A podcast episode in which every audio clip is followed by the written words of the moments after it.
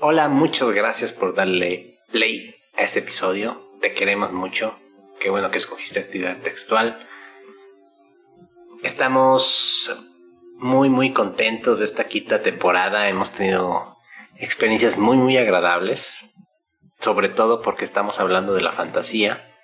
Si ya no sigues, pues te darás cuenta que ya abordamos los géneros más clásicos o los más grandes. Y hemos hablado con diversas personas que nos han dado muy, este, muy buenas ideas. También tuvimos nuestro torneo galáctico. Y pues no, no podemos, este, actividad textual no, es, no sería lo que es sin nuestros amigos que se encuentran en, las en la parte literaria, en las editoriales y demás. Y pues hoy, hoy toca compartir con nuestros amigos que vienen desde Perú. Pero antes, como siempre, debo darle la bienvenida a mi cómplice y camarada, el buen Master Age. Un saludo, ¿cómo estás, Master? Ya, buenas noches. Pues bien, bien, bien. Listo para darle. Y bueno, eh, como ya mencionó Mario, una de las cosas importantes en esta temporada ha sido que hemos tenido una participación muy interesante porque quienes nos han estado acompañando, pues no nos dejarán mentir, ha habido de todo un poco. Ha habido escritores, ha habido eh, gente que hace diferentes actividades relacionadas con la fantasía, con los juegos de rol. Y bueno, pues efectivamente ahorita nos hace falta un punto importante que es la parte editorial. Así que prepárense porque esto se va a poner bueno. Así es, mis queridos escuchas, receptores de actividad textual, pues Perú is in the house y tenemos representando a Pandemonia Eternum desde el mágico y hermoso país de Perú, a nuestros amigos Cristina Ramos, a Tania Huerta y a Luis Bravo. Les damos un abrazote. Bienvenidos a Actividad Textual. Hola, buenas noches. Buenas, noches. ¿Cómo están? Gracias por la invitación. Hola, buenas noches. Gracias, chicos, por la invitación. Y gracias también por la invitación. Al contrario, al contrario, nosotros estamos más que, más que felices de tenerlos aquí con nosotros. Es un honor compartir eh, con personas que están tan metidas en, en esos temas fantasiosos. Y bueno, pues vamos, vamos arrancando. Quiero que nos platiquen un poco de Eternum y de Pandemonium. ¿Qué es? ¿Con qué se come esto? bueno, se come con mucha fantasía realmente, eh, con mucha imaginación. Pandemonium y Aeternum eh, pertenecen a una sola rama. Eh, bueno, realmente empezó con Aeternum. Aeternum es una revista digital peruana, una de las primeras me parece, que desarrolló lo que es la narrativa fantástica en exclusiva. ¿no? Nosotros hacemos terror, ciencia ficción y fantasía. Eh, y hacemos convocatorias, ¿no? Nosotros empezamos así, con convocatorias para descubrir escritores, escritores nuevos y también para dar oportunidad a los que ya escriben, ¿no? Y, en cada número tenemos diferentes temas, se seleccionan, se hace una convocatoria abierta, se seleccionan y los mejores salen pues en la revista digital A Eternum, que es gratuita.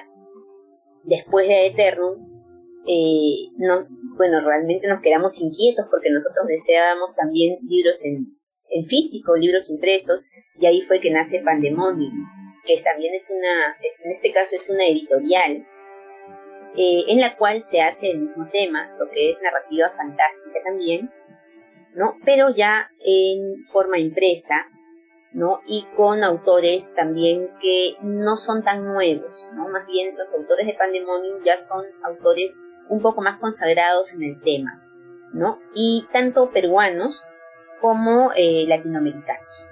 Eso es en general más o menos lo que manejamos. Mm, de, más o menos desde el 2018 hemos empezado este viaje, por decir, con respecto a, tratar de, de, darle cabida a todas estas voces y, y plumas que hay pues por todos lados y que tratamos de, de recuperar con nuestro trabajo. Y no tan solo es darles un espacio, sino darles una vitrina muy bonita, porque puede ser, eh, por decir, de que hagas una publicación con, con un diseño pues entre normal a, a bajo nivel como se suele se suele publicar a las personas que, que son primerizas en, la escritura pero nosotros como aparte de editores o diseñadores eh, también somos pues escritores eh, nosotros siempre hemos querido darle mm, más amor y cariño a todo lo que nosotros hacemos y tratar de darles pues más ah, una vitrina más bonita a todas estas personas que recién están ingresando a este mundo de la literatura. Oye, eso está bien interesante Luis, porque precisamente hace un rato veía a un amigo, por cierto, saludos ya él, que eh, tiene un libro de fantasía y pues lo que él ponía en, en las redes sociales era que pues ahora ya lo tenía Amazon. Amazon en España, entonces dices, órale, pues está bien chido, pero pues efectivamente te das cuenta de que hace falta que, el, que la parte exterior llame la atención.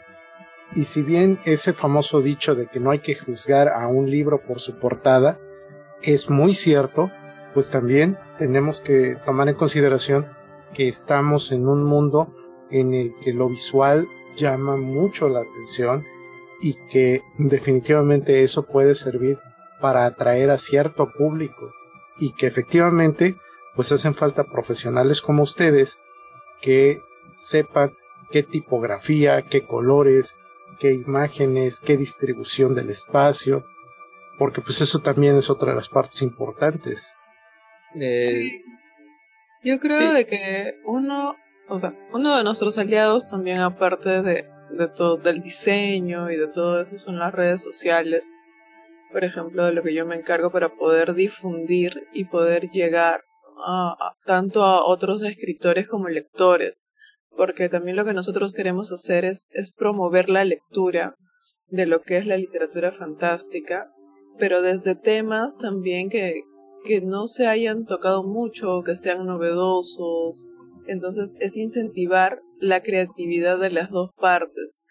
A eso si le sumas todo lo que es este el diseño, lo visual, todo, realmente se podría decir que es una experiencia completa y eso es lo que nosotros queremos lograr con lo que hacemos.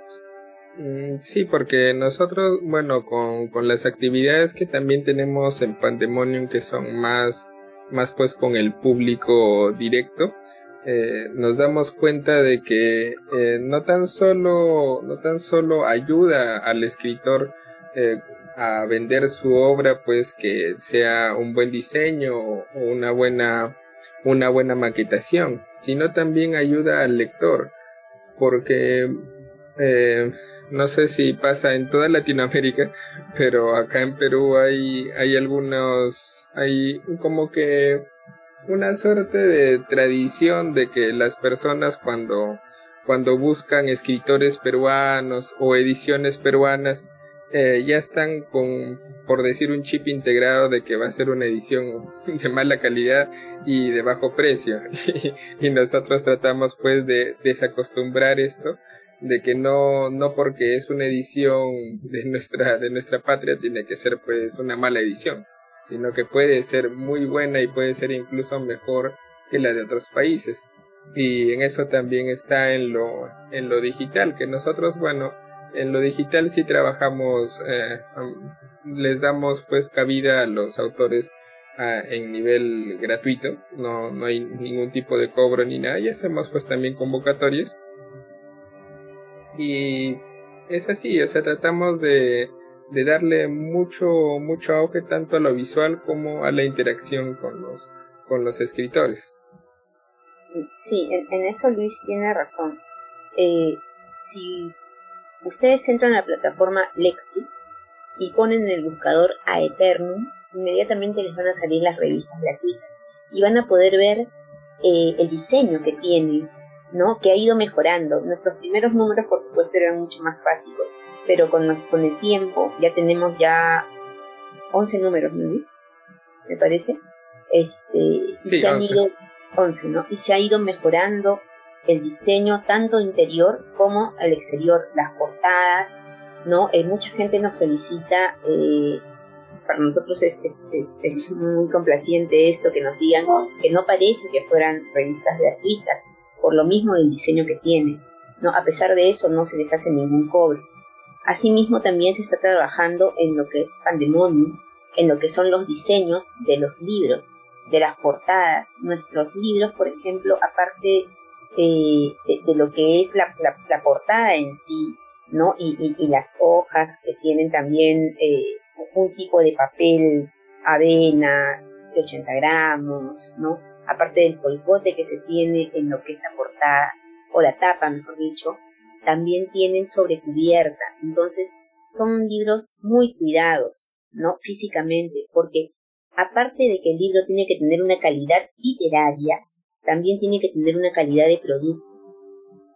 ¿Y eso por qué? Porque eso es darle también respeto al autor, ¿no? Que sus libros, que sus letras, su esfuerzo, porque escribir es un esfuerzo, no es nada fácil, ¿no? También tenga pues un lecho, un lecho, un lecho propio, ¿no? Un lecho eh, que merezca, ¿no? al autor. Entonces, es toda una combinación de, de un esfuerzo que estamos haciendo para que el libro sea tan bueno en sus palabras como en su material. ¿no? Entonces, en ese aspecto sí, es muy importante la parte visual de la que estamos hablando, no solamente en digital, sino también en impresión. Claro, porque en lo que es desde la impresión se cuida mucho también, eh, como decía Tania, ¿no? El papel que se utiliza, eh, cómo se realizan los diseños, cómo tiene que ser atractivo visualmente, hasta incluso cuando uno mismo toca el libro, entonces todas esas cosas llegan a ser hasta una experiencia sensorial para, para los lectores y también para el autor es agradable. Otra cosa que también nosotros hacemos es buscar aliados estratégicos para poder dar este un reconocimiento a lo que son nuestros escritores. En el caso de Aeterno, teníamos a Radio Trovador de España con nuestros martes de terror, quienes nos apoyaban a hacer este los relatos, a ver si me ayudan cómo era. Ah, los. Y ahora estamos con La Torre del Ermitaño. A los mejores relatos que tenemos eh, se les hace gratuitamente su audio relato, se les hace también su entrevista. Entonces es una manera, aparte de reconocer el esfuerzo, yo creo que de dar cabida y de dar difusión. Eh, en lo que es Pandemonium también se respeta mucho lo que es el autor y cada vez de que se realiza eh, alguna convocatoria o algo de, las antologías, se le ha respetado al, autor y se le ha dado también sus ejemplares de lo que corresponde, ¿no? Entonces, yo creo que siempre se ha trabajado con mucho respeto hacia todos nuestros autores, vengan de donde vengan, porque hemos trabajado tanto con escritores nacionales como extranjeros. Ahora aquí la pregunta es, eh, ustedes trabajan solamente con autores nacionales, es decir, autores peruanos, tienen personas eh, de otros países y la segunda pregunta es cómo escogen a esos autores o esos artistas. ¿Tienen algún filtro? ¿Qué es lo que... Bueno, ya menciona que es la temática de la fantasía, pero ¿qué, qué protocolo siguen para decir este trabajo vale la pena publicarlo?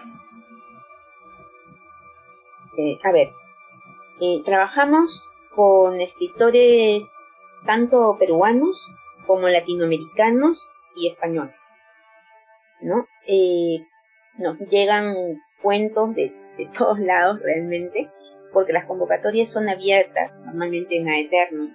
En Pandemonium sí son cerradas eh, porque escogemos temas especializados y ya más o menos conocemos quiénes se manejan en estos temas, ¿no?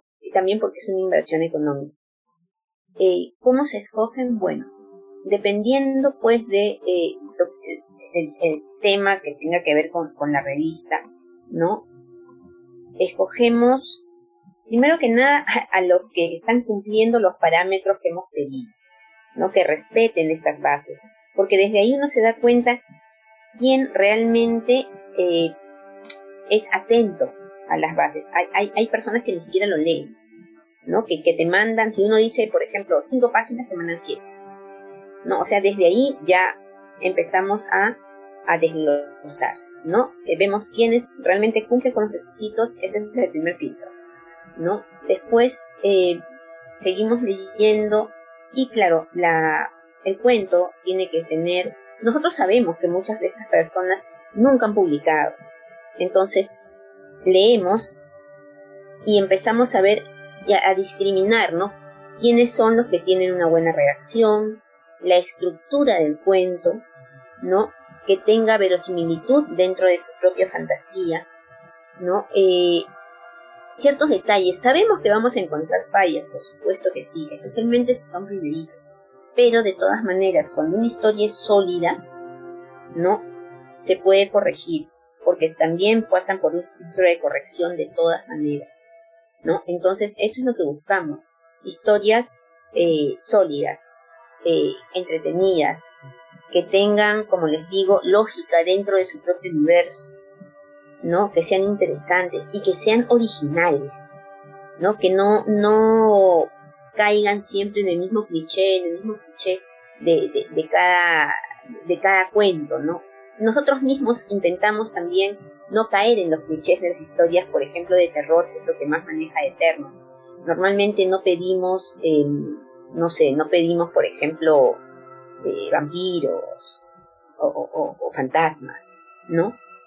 Eh, nosotros tenemos temáticas que pensamos mucho para poder lanzarlas, ¿no? Que sean también originales, ¿no? Como por ejemplo, el primer número de Eternum se trató de la madre madres terroríficas. No lo sacamos para un día de la madre, ¿no? Después también usamos a los héroes.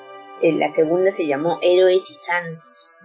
¿no? Héroes y santos peruanos dentro de cuentos de eh, fantasía oscura. ¿no? Y así, así hemos tenido diferentes temas, mutaciones, eh, universos paralelos. Entonces tratamos de no caer en los clichés y también buscamos que nuestros autores no caigan en lo mismo, ¿no? esos son algunos puntos que, buscamos. Y respecto a lo que comenta Tania, cabe recalcar de que también a veces nos llevamos gratas sorpresas, como por ejemplo en el número de héroes y santos, fue pensado más para lo que eran héroes y santos peruanos.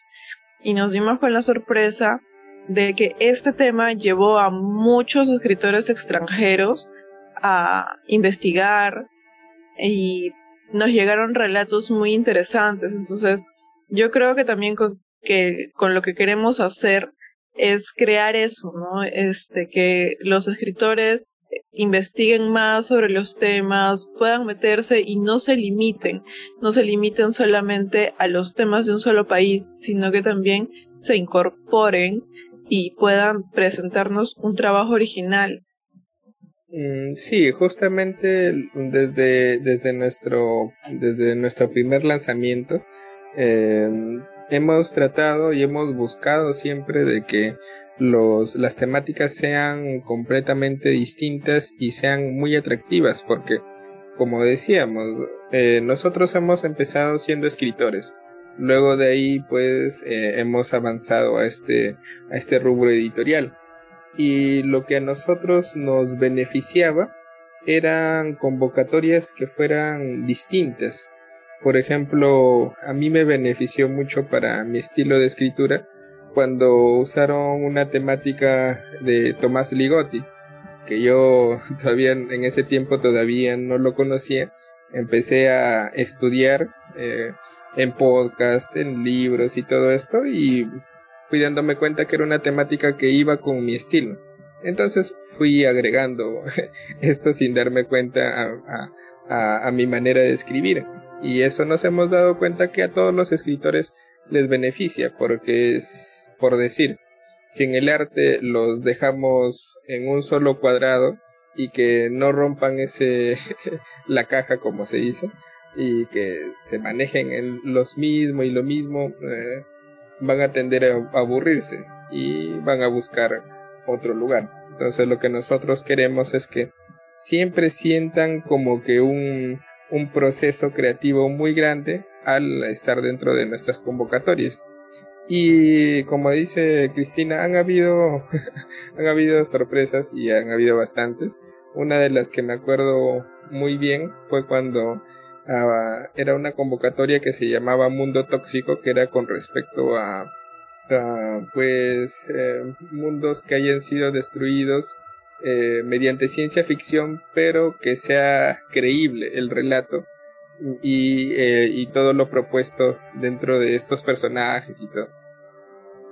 Y a mí me sorprendió porque yo cuando empecé a leer, porque todos nosotros leemos y también le damos a otro, a otras personas que, que son jueces y que son personas ya instruidas para poder eh, verificar los relatos y, e irles dando puntuación para, para ver quiénes pasan y quiénes no.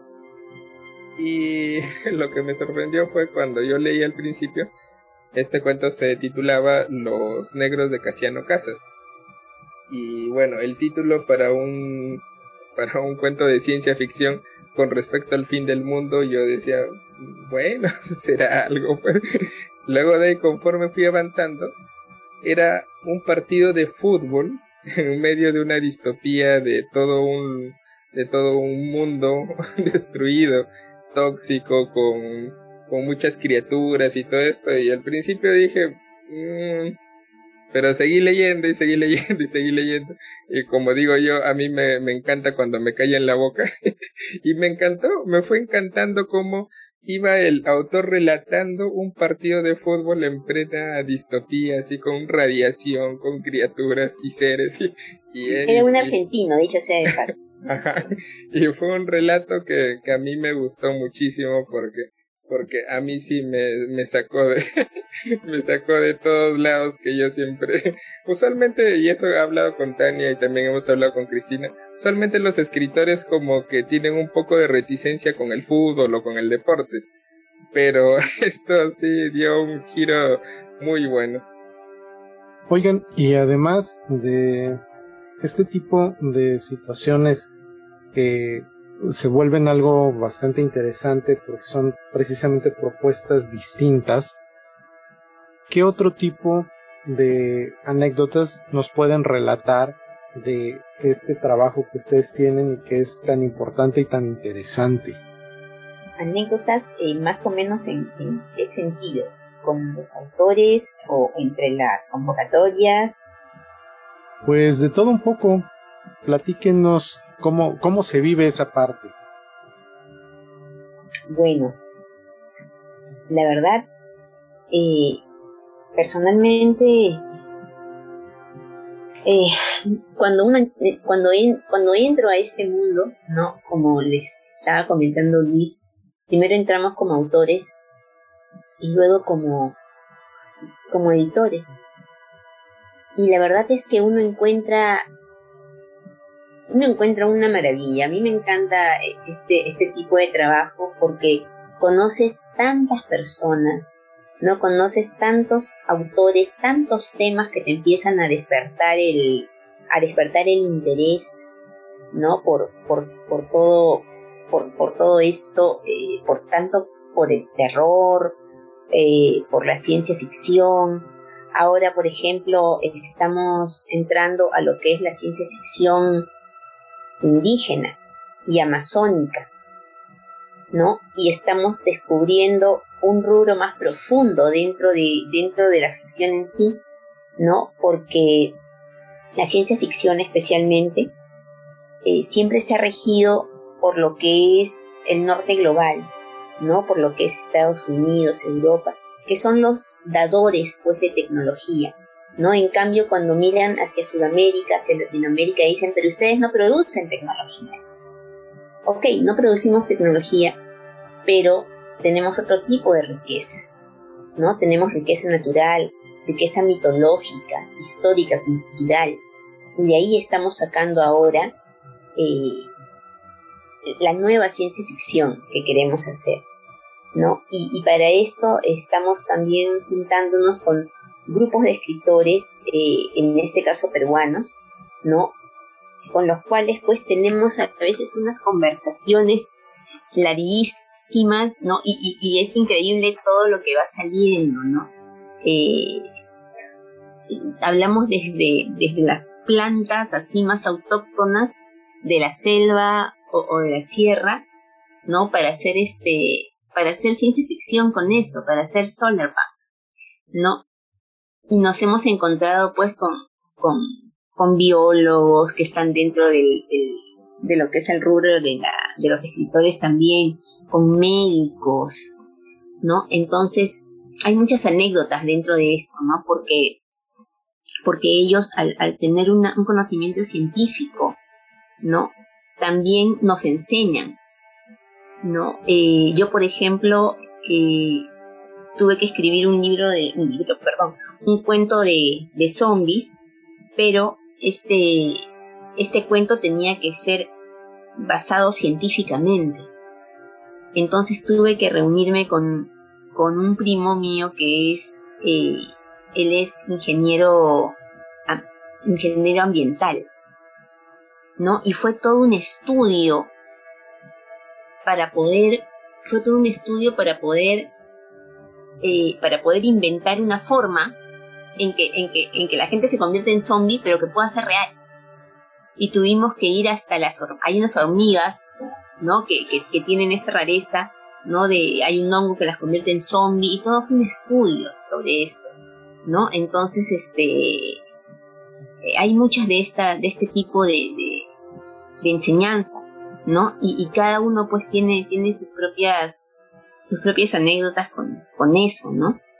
Eh, igual con los médicos, ¿no? Hay cuentos que son relatos médicos que también tienen sustento científico, ¿no? Eh, y en lo que es terror, lo que es terror, este, también, ¿no? E, es, es igual, yo me acuerdo, yo me acuerdo mucho de cuando empecé a escribir yo, por ejemplo, terror, eh, mi mamá es una persona, era una persona muy religiosa, igual que toda mi familia, ¿no? Y siempre me decía, me decía, Tania, no estés leyendo esas cosas que te van a malograr la cabeza.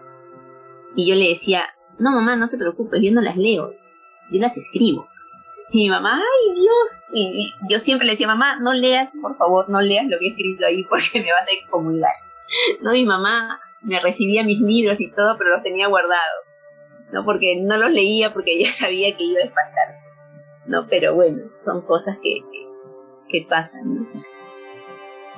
Y ahora con respecto a al público? ¿Cómo ha sido la recepción? Porque a mí me siempre me da la atención y como bien mencionaban que tenemos ese pues esa idea o tenemos esa influencia muy marcada no por por lo que se hace en Estados Unidos, en Inglaterra, además en los países grandes, por así decirlo, grandes de la fantasía, ¿no? Una producción muy muy fuerte. Pero cómo es la recepción aquí con lo cómo cómo traen los temas como eso que mencionabas, este, del partido de fútbol, ¿no? Que se me hace muy, muy de acá, ¿no? ¿Cómo traes la fantasía a lo local y que no pierda esa magia? Empezando, este, por ejemplo, en mi caso, ¿no? Como, como autora, desde que era muy, muy chiquita y escribiendo, este, nunca tuve la, la oportunidad que ahora se da, ¿no? A través de, de las redes, de este tipo de convocatorias. Entonces, es, es gratificante como ver la respuesta de la gente, porque nos ha ido bastante bien desde que empezamos. Entonces, uno ahí también se pone a pensar, ¿no? Y dice, si yo hubiera tenido de repente estas oportunidades, ahorita estaría eh, en otro lado, ¿no? Entonces, es eso también lo que nosotros le queremos dar a, las personas, ¿no? La, la oportunidad de, de, la difusión, pero con lo tuyo, con, con tu cultura, yo, yo provengo de lo que es la, la sierra del Perú y soy muy arraigada hacia mis costumbres, hacia mis creencias, hasta mis criaturas mitológicas. Entonces, como muchos países también de, de lo que es Latinoamérica, entonces queremos también mostrar al mundo qué es lo que se escribe por acá, qué es lo que nosotros queremos decir o incorporar. Por ejemplo, eso también hemos tocado en nuestra última convocatoria que se llama Legendary, donde hemos querido hablar un poco sobre lo que es la mitología latinoamericana, ¿no? Entonces, ver eh, las leyendas, cómo se moldearon nuestros pueblos, nuestras tradiciones, nuestras costumbres, pero también darle como que su toque urbano. Eh, cómo estas criaturas se pueden conjugar con lo que ahora estamos pasando. Entonces, yo creo que también es algo muy frecuente como, como mencionabas con lo del fútbol, ya que acá en Latinoamérica el fútbol se vive de manera diferente, creo yo, que a, otros países, porque es muy vivencial acá, ¿no? Es muy, muy nuestro, muy de día a día en todo, entonces creo que se pueden incorporar muy bien estos temas y la recepción ha sido bastante buena. En cada convocatoria hemos tenido muchos relatos y a veces también es muy difícil escoger. Entonces, en ese sentido, yo creo que estamos contentos y satisfechos con la, con la recepción que se ha tenido. Mm, otra cosa que a mí me parece muy productivo con respecto a, a, a todas las convocatorias que hemos tenido es que no tan solo hemos estas convocatorias nos han nos han dado pues eh, cabida para para tener otros otras ideas en Eternum, sino por ejemplo también nos han dado ideas para para Pandemonium, porque si bien el mercado de de literatura digital ya en Latinoamérica es un poco difícil de, de enamorar porque usualmente los latinoamericanos no están muy apegados a esto a, leer digitalmente. Que ya con lo de la pandemia y todo todo lo que ha surgido a través de todo toda esta locura a partir del 2020 ya como que se ha ido el latinoamericano acercando más a lo digital, pero antes no era tanto así, no era tanto de, de querer leer un libro o una revista digital, es más de, de palparlo, de tocarlo. Entonces, eh, si bien en lo digital hay competencia, en lo con pandemonio en lo impreso hay aún más más competencia y quizá se podría decir que es un poco, un poco más eh, fuerte la competencia. Entonces nosotros tenemos que sacar eh, temáticas distintas. Con respecto a estas temáticas distintas, eh, Eternum nos ha brindado muchas, muchas ideas y los autores mismos nos han brindado muchas ideas para generar libros que, eh, que también vamos a estar publicando a partir del 2023 porque también hemos tenido una, una etapa de recesión muy grande en el país que nos ha dejado pues con los libros en el horno, por así decirlo, que van a empezar a salir. Pero esta temática pues nos, nos ha empezado a generar nuevas ideas en Pandemonium que cuando se presenta esto a los, tanto a los escritores como a, a los lectores que compran nuestros libros, se dan cuenta que son ideas muy, muy geniales, muy, muy interesantes. Por ejemplo, uno de los libros que fueron lo de, que, es uno de los más vendidos dentro de Pandemonium es Historia del Perú. Historia del Perú es un, uno de los libros que, que pertenece a una colección que nosotros tenemos por el Bicentenario del Perú. Y en esta colección, el, el, el que ha dado la bomba, por así decirlo, es historia del Perú. ¿Por qué? Porque es historia del Perú con todos los hechos históricos del Perú, tal, así al pie de la letra, pero agregándole el zombie, el elemento zombie al, a la ecuación. Entonces, tanto adultos como jóvenes, como niños, incluso gente de, de mayor edad, ha sido enganchada la temática porque no tan solo la temática ha sido muy bien recibida, sino que también la portada, nosotros tenemos un libro que es muy antiguo de historia del Perú que lo han tenido nuestros padres, nuestros abuelos. Justo esa portada que todo el mundo conoce, esa misma portada la hemos usado y la hemos modificado pues eh, con poniéndole zombies y todo esto. y por eso es que hemos logrado, logrado juntar, por decir lo que es la nostalgia con la historia y con la fantasía. Y eso pues les ha gustado muchísimo y son parte de tantas ideas que nos ha dado el mismo Eterno. Aparte que últimamente eh, los autores de, narrativa fantástica latinoamericanos están preocupándose mucho en sacar a su cultura.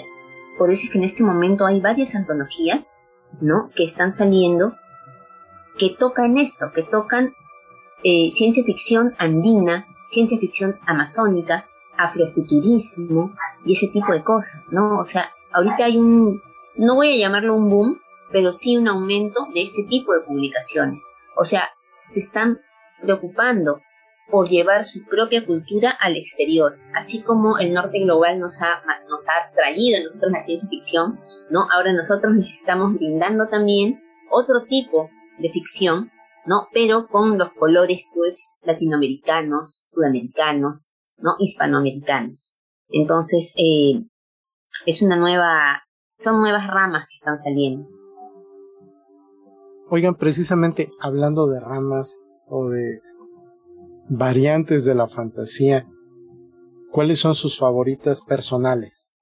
Mm, dentro de lo que es la narrativa fantástica, eh, a mí me gusta, bueno, me gusta mucho leer terror. Eh, me gusta leer terror primero, ciencia ficción y después fantasía. ¿No? En lo que es terror, eh, yo empecé con Horacio Quiroga, desde muy niñita, ¿no? Desde los siete años más o menos, empecé con Horacio Quiroga y, sus cuentos de amor, de locura y de muerte, que me fascinaron. Seguí con, con Edgar Allan Poe, ¿no? Todo muy clásico, ¿no? Eh, también leía eh, cuentos fantásticos de acá del Perú, ¿no? Clemente Palma, eh, Enrique López Albujar, y después ya me fui dando a otro tipo de, de lectura, ¿no? Eh, pero siempre más o menos en esa rama, ¿no? Eh, ahora eh, leo, por ejemplo, a, a, Poppy Bright, a, bueno, Mariana Enríquez, a Mónica Ojeda en lo que es Latinoamérica, ¿no? hay una escritora también inglesa, A.M. Holmes, y que, tienen este tipo de, de narrativa, ¿no? Pero sí un poco, bueno, un poco no, mucho más cruda de lo que eran los actores clásicos, ¿no? Eh, estas últimas autoras que, o autores que les he mencionado son bastante sanguinarios, más bien, ¿no? Me gusta ese tipo de, lectura también que combina también el thriller, el thriller psicológico, eh, el slasher, asesinos seriales, todo ese tipo de cosas, por lo menos para mí, ¿no? Eh, son mis lecturas favoritas. Pero leo de todo igual, ¿no? También, la ciencia, en la, lo que es ciencia ficción me gusta mucho la distopía, ejemplo, todo lo que es que, el mundo se acabe, ¿no? Y sociedades nuevas, ese tipo de cosas, eh, son las que a mí me gustan para leer. Luis, Cristina.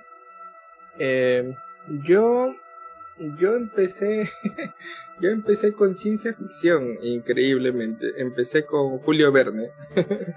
me, me, mm, me dieron un libro de pequeño que se llamaba Los hijos del Capitán Grant y todo lo que sucedió, toda la aventura de niño, ese fue el libro que a mí me enamoró. Pero luego de ahí di un salto hacia la fantasía y usualmente a la fantasía oscura. Mm. Leí muchos libros dentro de los cuales pues eh, habían autores de de todo de todo rubro. Pero lo que lo, dentro de acá de, del Perú, lo que más me atrajo fue, no fue la literatura, sino fue la poesía de, de César Vallejo. Tanto así que de niño me hacían, me hacían pues ponerme en medio de alguna reunión familiar y recitar los heraldos negros, pues era, era yo el recitador por excelencia. Y desde ahí me empezó a, a, gustar mucho esta temática con emociones sombrías, bastante cargado, así como un café que, de los cafés que toma Tania. y comencé pues a, irme hacia lo oscuro. Y ahí fui conociendo tanto esto, El Señor de los Anillos y muchas otras historias más. Pero donde sí encontré mi, mi nicho, por decir, fue con Lovecraft, con Ligotti y con, con Clay Barker. Ya con ellos la temática para mí ya fue, fue sellándose porque no tan solo las influencias que yo he tomado han sido de los libros, sino también de lo de, los juegos. Y yo pues empecé jugando juegos muy violentos y me fui hacia la fantasía oscura, hacia pues todas estas criaturas eh, que son incomprensibles, realidades paralelas bastante locas. Incluso por eso también me ha, me ha pegado mucho esta temática weird que últimamente están peruanos ingresando dentro de la, de la temática weird, que son fabulosos los peruanos que están escribiendo en weird, y también los latinoamericanos que hemos estado leyendo últimamente. Y también una temática que creo que solo está para el otro lado, que es la temática Splatterpunk, que son, son cosas que em, diría yo que es que los únicos locos en escribir eh, cosas que nadie se ocurriría serían los japoneses, pero también hay gente que se dedica pues al splatterpunk que son unas temáticas realmente asombrosas y que nadie se pondría a pensar en eso y que son bastante sangrientas también. y todas estas temáticas a mí me, gustan muchísimo, me gustan porque yo siempre he usado la literatura como como que un puente, como un, un, una ventana hacia un mundo desconocido que mm, me hace pues viajar y vivir nuevas vidas. En mi caso, yo soy un ser oscuro desde nacimiento.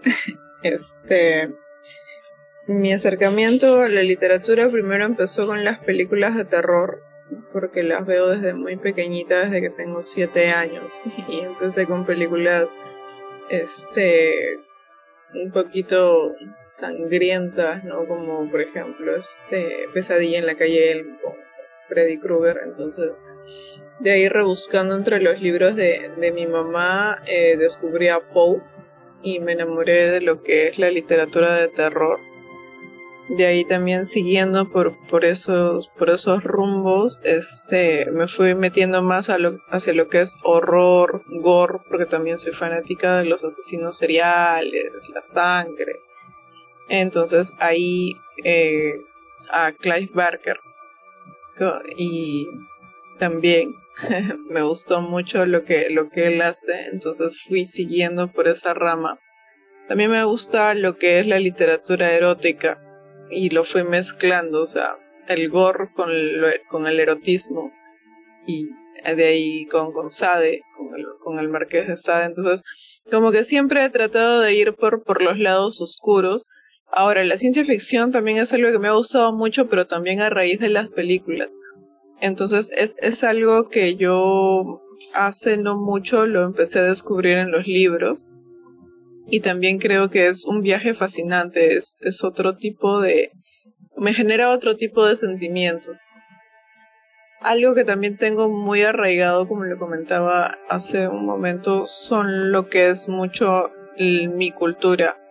Entonces yo también he crecido con mitos, leyendas, criaturas, entonces es algo que también siempre he tratado de buscar y de investigar en lo que es los libros. Entonces trato de mezclar este todas estas cosas y tanto para, para escribir como para seguir este leyendo.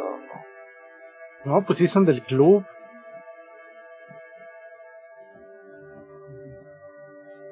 Sí, aquí tenemos este nuestro panteón en actividad textual y obviamente en uno de los escalafones más altos está nuestro santo patrono Lovecraft, está por ahí Poe, está Shelley, está Stoker, tenemos a muchos de nuestro panteón y la literatura de terror, pues también es una como que las nos gusta la fantasía oscura, es de nuestras consentidas.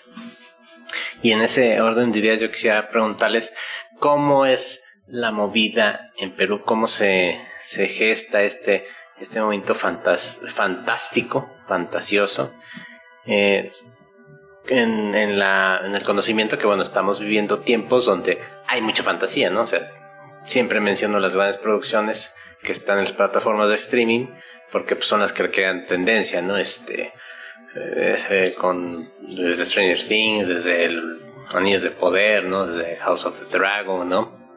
Este Sandman, ¿no? Estamos rodeados ahorita de mucha fantasía, como platicábamos en el torneo galáctico, que en los 80 era una gran época para, para ser nerd como nosotros. Ahora también estamos como que en el segundo aire, ¿no? En Perú, ¿cómo se está viviendo esta, esta época?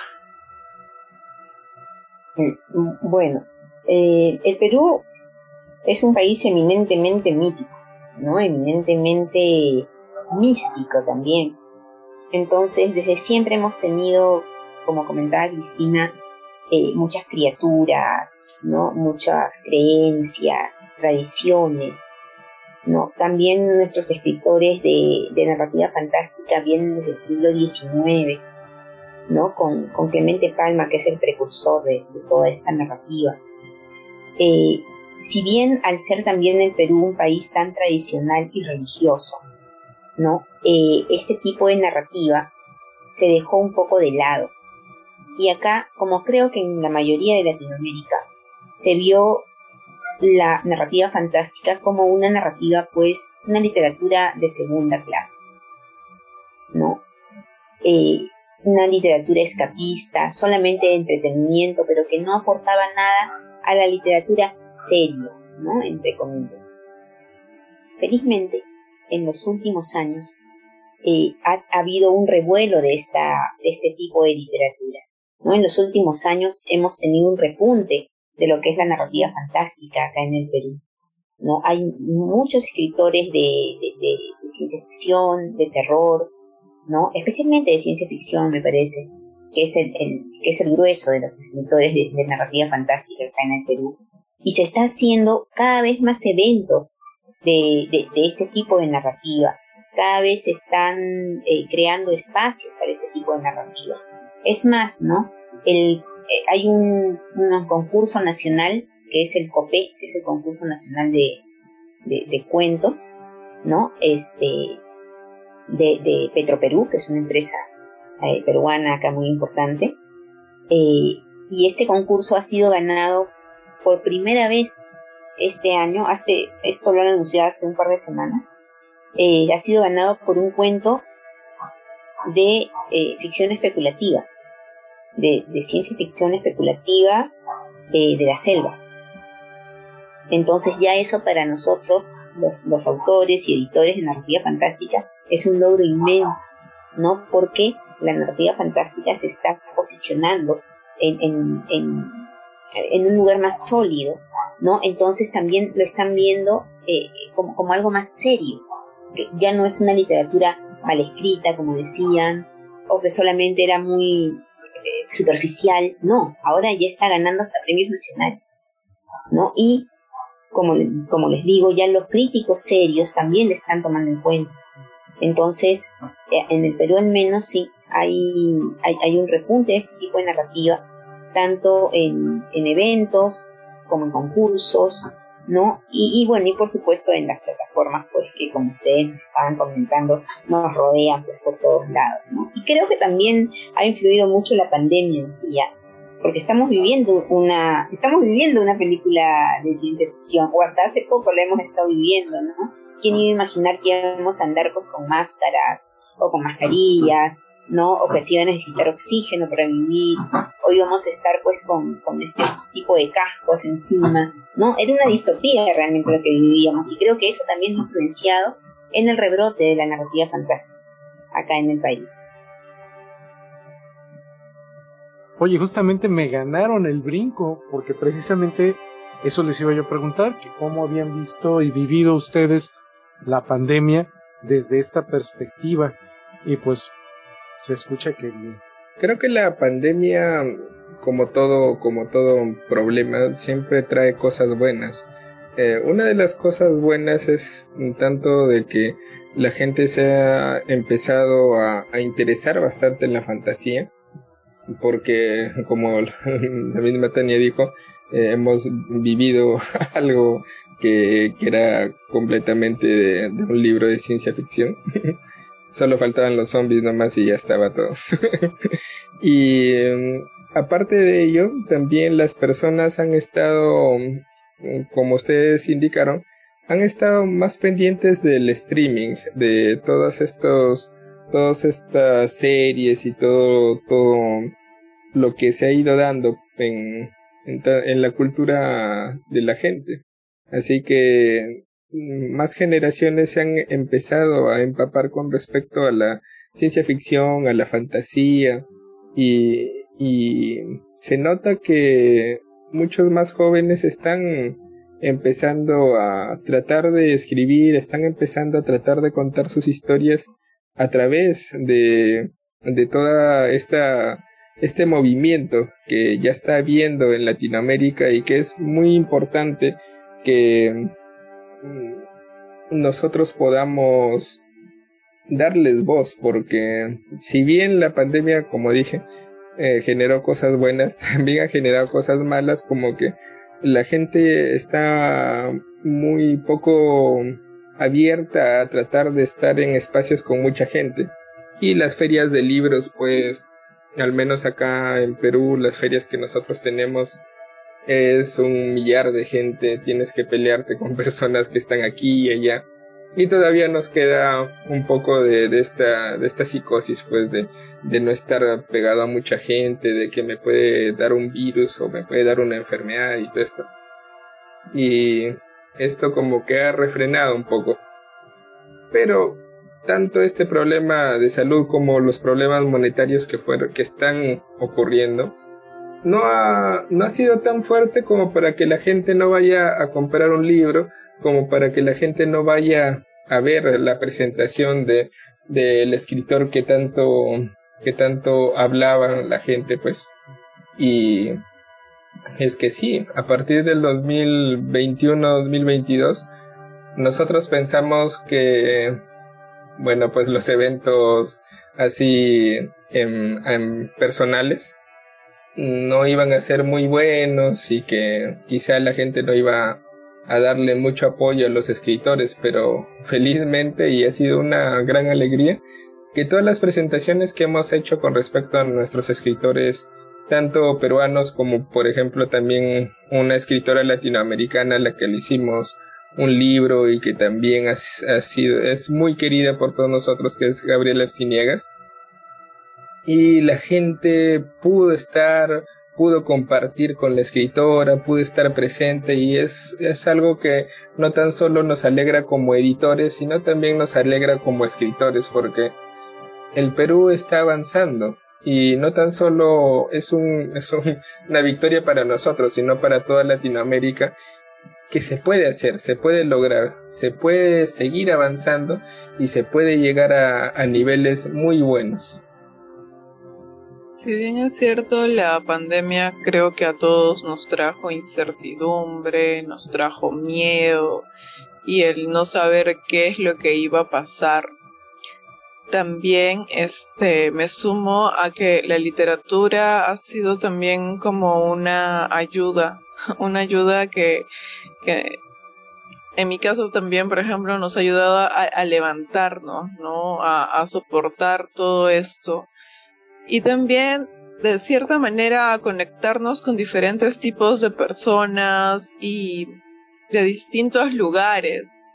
Por ejemplo, lo que, me, lo que comentaba Luis de Gabriela Arciniegas, nosotros la conocimos por los talleres que ella dictaba en Colombia y Tania y yo fuimos sus alumnas, así nos hicimos sus amigas y después, mire, ahora la llegaron a publicar, ¿no? Entonces, ha sido también este una, una vitrina, ¿no? La, la, la virtualidad se puede decir para darse a conocer, para mostrar más lo que, lo que uno hacía, para poder tomar cursos, talleres que de repente presencialmente no se podían lograr, ¿no?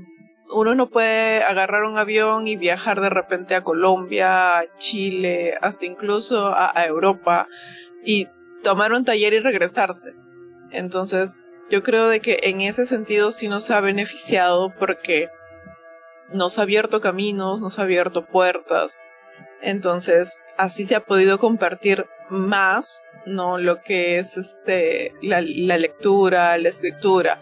Una de las cosas también satisfactorias que, que, generó la pandemia para Pandemonium Editorial fue la publicación del libro El día que regresamos, que fue un libro escrito en pandemia, que, en el cual yo también participo como autora, donde nos propusieron crear cuentos a partir de, de la pandemia, pero ¿qué pasaría después?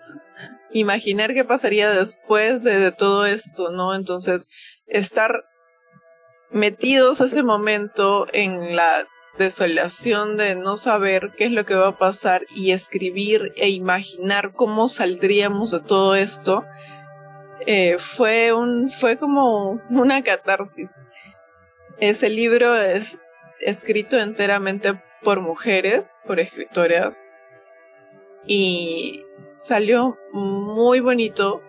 Y aparte de eso leerlo ahora ¿no? Es, es distinto también porque se sienten las emociones del momento, qué es lo que estaba pasando y ahí también mezclamos muchas lo que es la fantasía, el terror, la ciencia ficción, pero con algo real, con el momento que se estaba viviendo. Entonces, yo creo de que así como trajo cosas malas, yo creo que la mayoría también han sido satisfactorias para nosotros.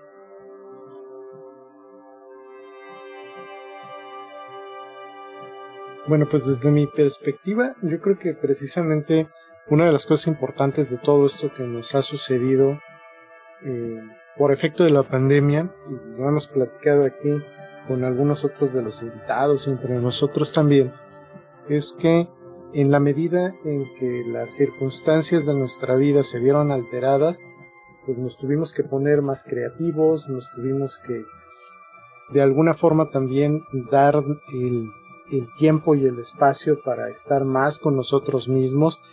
Y efectivamente una de las cosas que notamos es que la creatividad encontró un nicho porque ahora sí había tiempo para poder dedicarlo a ese proyecto que por distintas circunstancias permanecía eh, en el cajón de los pendientes. Y de esa misma forma también nos dimos cuenta de que algunas personas encontraron alguna nueva actividad o algún nuevo talento. Y eso pues consideramos que es una de las cosas que son más relevantes porque de una forma directa o indirecta el hecho de que tengamos estas modificaciones en nuestro estilo de vida inciden directamente en cómo es que nos empezamos a comportar y más allá de, la paranoia o de el temor que todo esto ocasiona, creo yo que una de las partes importantes es que en la medida de que hemos podido afrontar todos estos retos de una manera también podríamos llamarla poco convencional, es que vemos que lo hemos podido hacer de una forma pues mucho más gratificante. Y eso pues es otra de las cosas que se convertirá dentro de no mucho tiempo en una buena anécdota que muy probablemente le platicaremos a los sobrinos, ahijados y demás parentela con la que tradicionalmente acostumbremos reunirnos. Entonces, creo yo también que en todo este proceso queda muy marcado que pues somos criaturas sociales, pero la forma de socializar ha cambiado y pues este este podcast es uno de esos ejemplos. Siempre eh, hay cosas nuevas, pero el hecho de que a alguien como nosotros, que estábamos fuera de este medio, incursionáramos por los efectos de la pandemia, pues nos ha abierto ahora otros panoramas, nos ha dado eh, muchas satisfacciones, nos permite pues estar con personas casi casi al otro lado del mundo, cuando menos al otro lado del Ecuador, y de esa misma forma pues también nos abre otras puertas. Entonces, se me hace muy, muy agradable todo esto porque es, es gratificante darse cuenta de que en otras partes del mundo eh, y afortunadamente de América Latina, todo esto ha servido pues para bien, para canalizar la creatividad, para poder hacer cosas que valen la pena.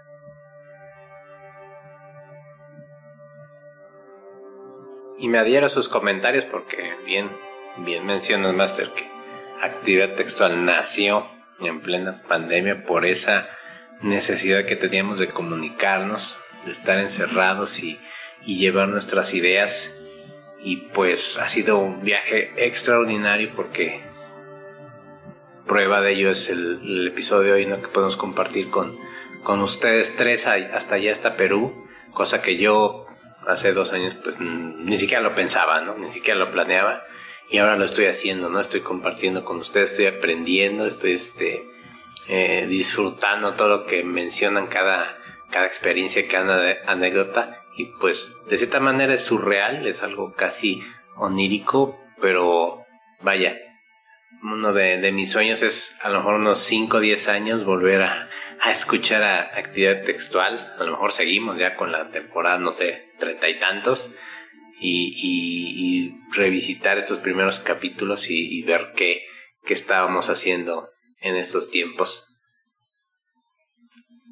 Sí, sí, es, es cierto eso de que la virtualidad nos ha abierto tantas puertas, ¿no? y nos ha dado tantos conocimientos también que se han podido llevar pues cursos que jamás hubieras podido llevar antes, conocer gente que tampoco, o, tus mismas presentaciones de libros, ¿no? Hemos tenido invitados que, que no se hubiera podido si, si no hubiera existido pues esto de la virtualidad por la pandemia, ¿no? Nosotros mismos hemos presentado en lugares que, que jamás pensé, ¿no? Por ejemplo, eh, hicimos una presentación en Finlandia para la FinCon de Finlandia que tuvimos que hacerle en inglés ¿no? Y jamás iba yo a pensar que iba, a estar en Finlandia frente a, a, toda, mucha gente de allá presentando, presentando un proyecto en inglés, ¿no? Hemos presentado también los proyectos en la Boston, ¿no? De, de Boston, en Italia,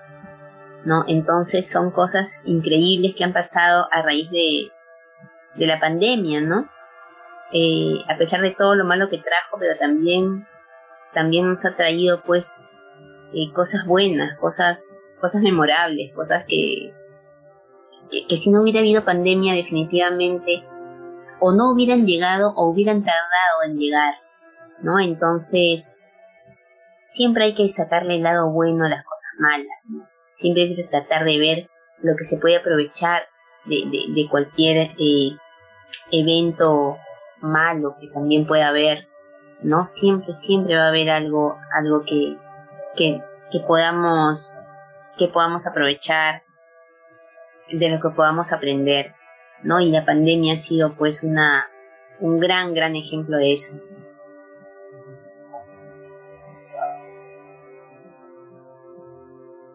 Mm, creo que como latinos siempre desde que hemos nacido nos hemos acostumbrado pues a, sacarle provecho a todo lo que lo que nosotros tengamos ya sea bueno malo o mediano. Así que siempre hemos tenido esa ese don de la creatividad de lograr darle vuelta a, a lo malo darle vuelta a las cosas que quizá quedaron a medias y poder darle pues algo más inspirador porque en sí, si bien hubo muchos problemas con todo esto, eh, también han habido muchas cosas buenas, muchos, muchos eventos que no se hubieran logrado si, si es que no hubiéramos estado sometidos a, a, este, a este problema tan, tan cruento que hubo.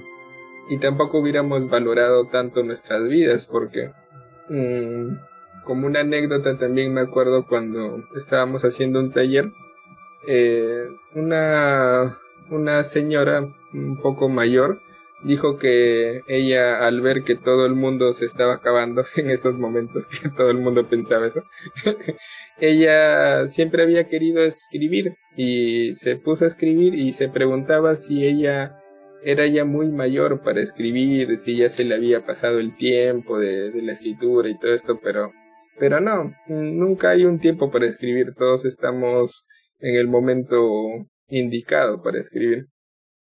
Así que si, si todo esto nos ha dado un giro, nos ha hecho eh, darnos cuenta de que quizá si lo dejamos para más tarde, ese más tarde nunca va a llegar, nos ha dado muy buena, mm, una muy buena, centrarnos en, en nosotros, centrarnos en que tenemos que hacer las cosas, si no, si lo dejamos para otro momento, quizá ese momento no llegue, así que han habido mucha gente que ha empezado a escribir, ha habido mucha gente joven, eh, adultos y adultos mayores que han empezado a, crear, a dibujar, a hacer todo tipo de arte y eso pues creo que es un muy un don muy grande del humano que ante la mayor y más grande de las, de las desesperaciones logra transformar toda esa energía en, en algo muy bonito que es el arte. Bueno, ya nos comentaron un poquito de lo que viene para el próximo año. ¿Qué más nos pueden adelantar?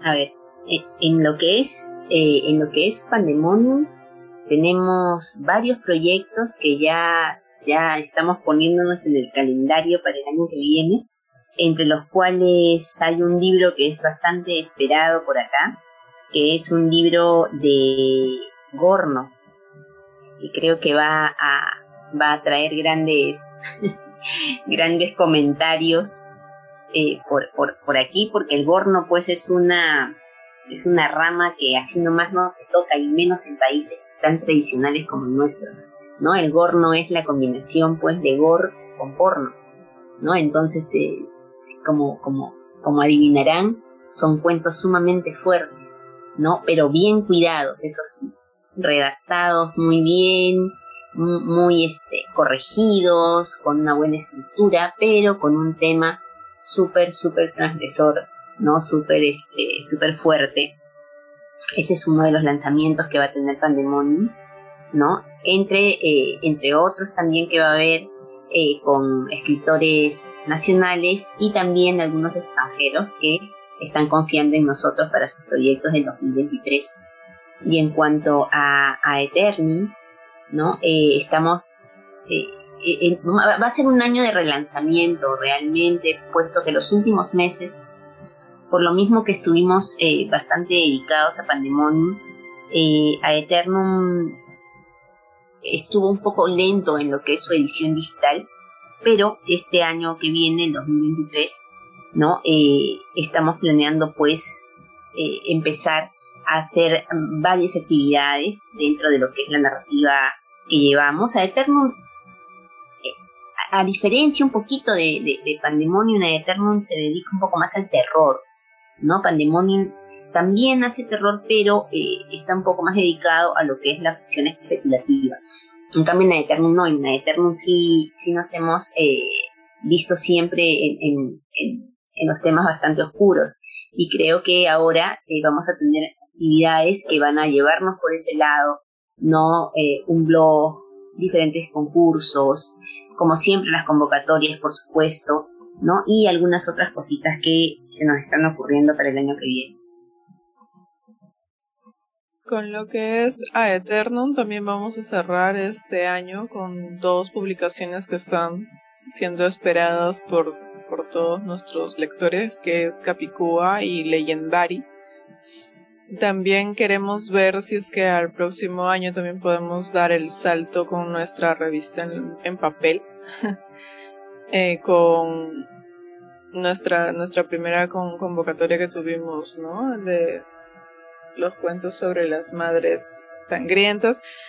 Se va a retomar lo que es los retos, los retos semanales, los retos de creatividad, se sigue trabajando en, en, las redes sociales, también para lo que es la difusión, se va a trabajar también de la mano con los 13 de Eterno, que ahora es los 13 escritores seleccionados que van a salir en cada revista con lo que es la difusión de sus relatos y de ellos mismos. Entonces creo que tenemos muchos proyectos y cosas bonitas que se piensan trabajar desde el año que viene.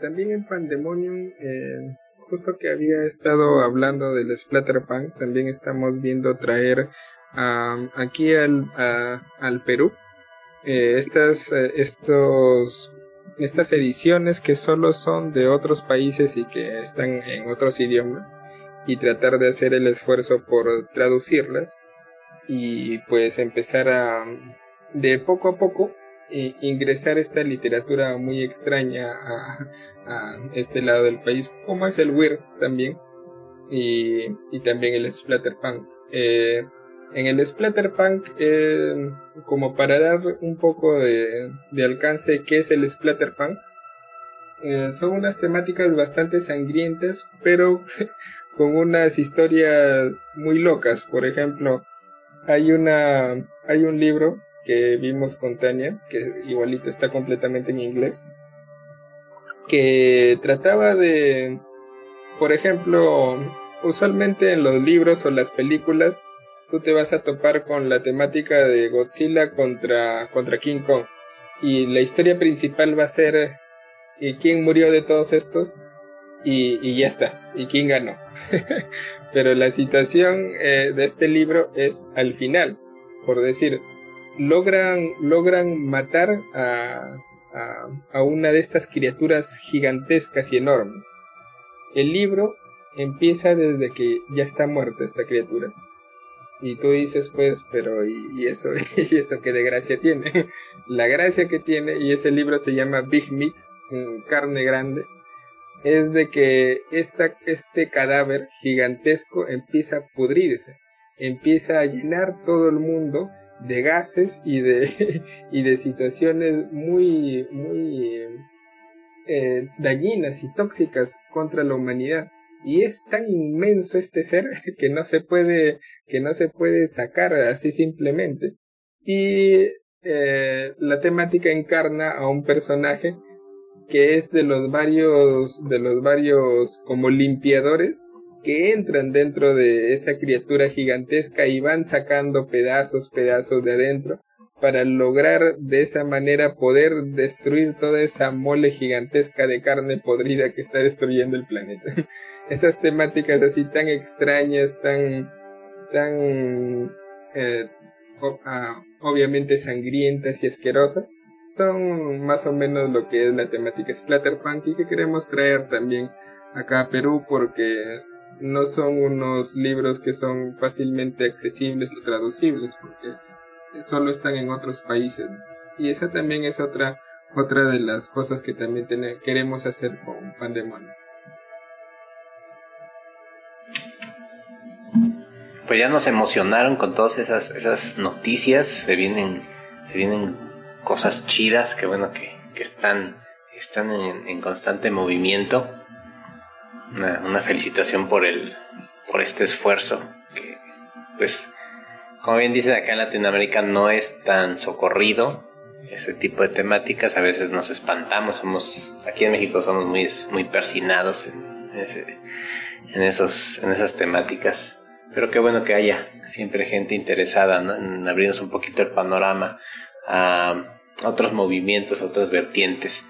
Y yo quisiera ya para ir cerrando este episodio a todos aquellos artistas, este, gente creativa que esté buscando una oportunidad, que esté buscando un espacio, cómo contactarlos, cómo se puede acercar a ustedes. Bueno, a nosotros nos pueden escribir tanto en Facebook como en Instagram a Pandemonium Editorial o a Revista a Eterno. En cualquiera de las dos nos encuentran. No hay problema y ahí resolvemos cualquier duda que tengan. Y también síganos en esas redes sociales para que puedan estar atentos pues a las convocatorias que, estamos sacando.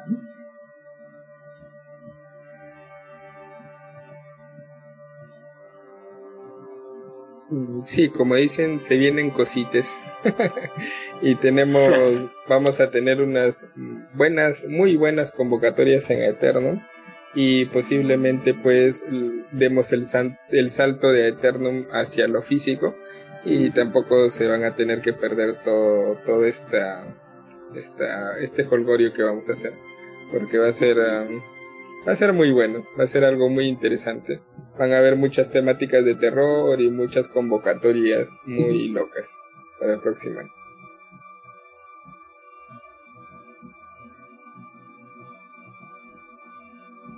Sí, también siempre estamos activos en las redes, así que si desean preguntarnos algo, les respondemos con mucho gusto y esperamos, ¿no? A que se sigan sumando también a nuestra comunidad. También nos pueden seguir en las redes a nosotros tres con nuestros nombres. También nos pueden buscar, ya que también publicamos en nuestros perfiles personales acerca de todo esto. Así que creo de que no hay excusa como para que puedan seguirnos las, las revistas, las publicaciones todo.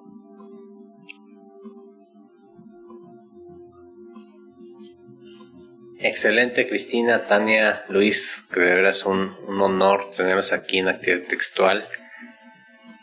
Y yo espero que sea la primera de muchas donde podamos platicar de todo lo que hace Eterno y Pandemonium, porque parece una propuesta súper fresca y muy, muy atrevida, atrevida en, en un, un, buen sentido, porque pues están proponiendo, están, están impulsando este terreno que pues a veces lo tenemos como se mencionaba hace unos momentos, ¿no? Que a veces lo ven como, ah, es cosas para niños o de segunda clase, no es literatura grande, ¿no? Pero pero vaya, es algo que nos tenemos en el día a día, la fantasía la vivimos y nos nutre a, todos los niveles, ¿no? En el cine, en la música, en la literatura, en los cómics, todo tiene que ver un poquito con la fantasía qué bueno que estén ustedes ahí detrás dándole el empujón necesario.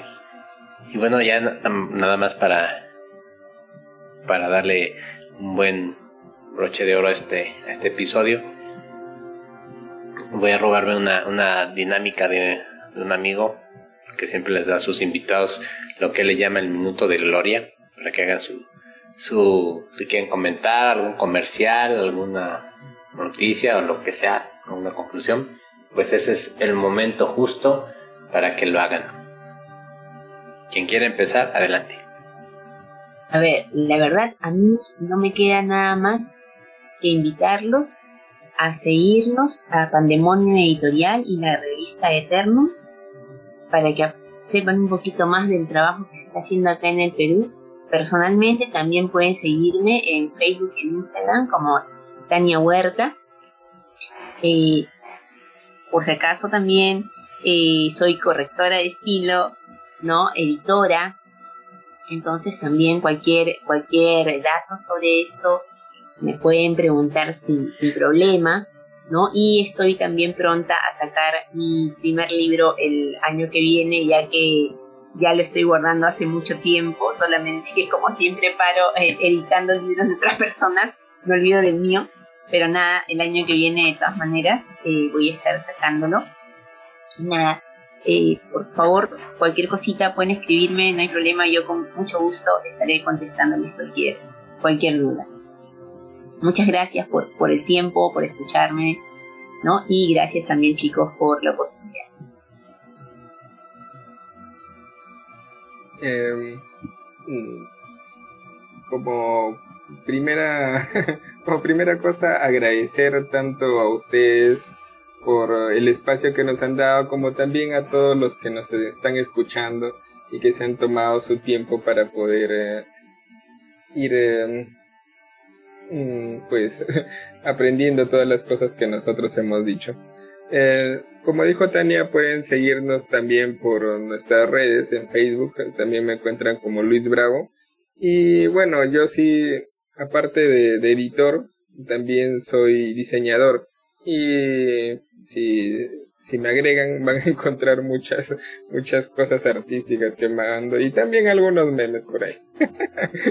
y sí, para también el próximo año voy a estar sacando mi libro que mm, si les gusta mucho la temática así oscura de seres Lovecraftianos o de personajes que viven situaciones muy horrendas, entonces les va a gustar.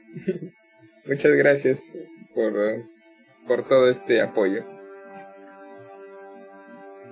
Me sumo a la invitación para que puedan seguir a Pandemonio Editorial y a la revista Eterno por las redes. También este, yo soy escritora y también estoy pensando ya publicar mi, mi primer libro el próximo año porque al igual que Tania también lo he dejado reposando mucho tiempo ahí. Lo mío es un tema más oscuro, sangriento, gore, así que si les gusta la sangre estén atentos a ello. También me pueden seguir en las redes sociales como Cristina Ramos en Facebook y como Cristina Ramos 87 en el Instagram. Ahí también tengo relatos cortos de lo que es terror, fantasía, ciencia ficción. Y nada, chicos, agradecerlos por la oportunidad de estar acá, de conversar con ustedes, de poder compartir este espacio. Muchísimas gracias a todas las personas que nos están escuchando y felicitarlos también, ¿no? Por el trabajo que están realizando y les deseo de todo corazón que sigan con este podcast y que sigan con la difusión del arte, que es lo que se necesita hoy en día. Muchísimas gracias. No, al contrario, gracias a ustedes y pues ya tenemos tres libros que estrenar en 2023 y pues nosotros más que felices de que vengan aquí a anunciarlo, ¿eh? Ah, claro no hay problema, nosotros nos llaman, nosotros estamos ahí para anunciar nuestras novedades. Mm, sí, igual cualquier, cualquier em, apoyo que podamos darnos entre todos, aquí estamos muy, muy felices de, de brindarlo. Perfecto, Master, ¿algo más que agregar?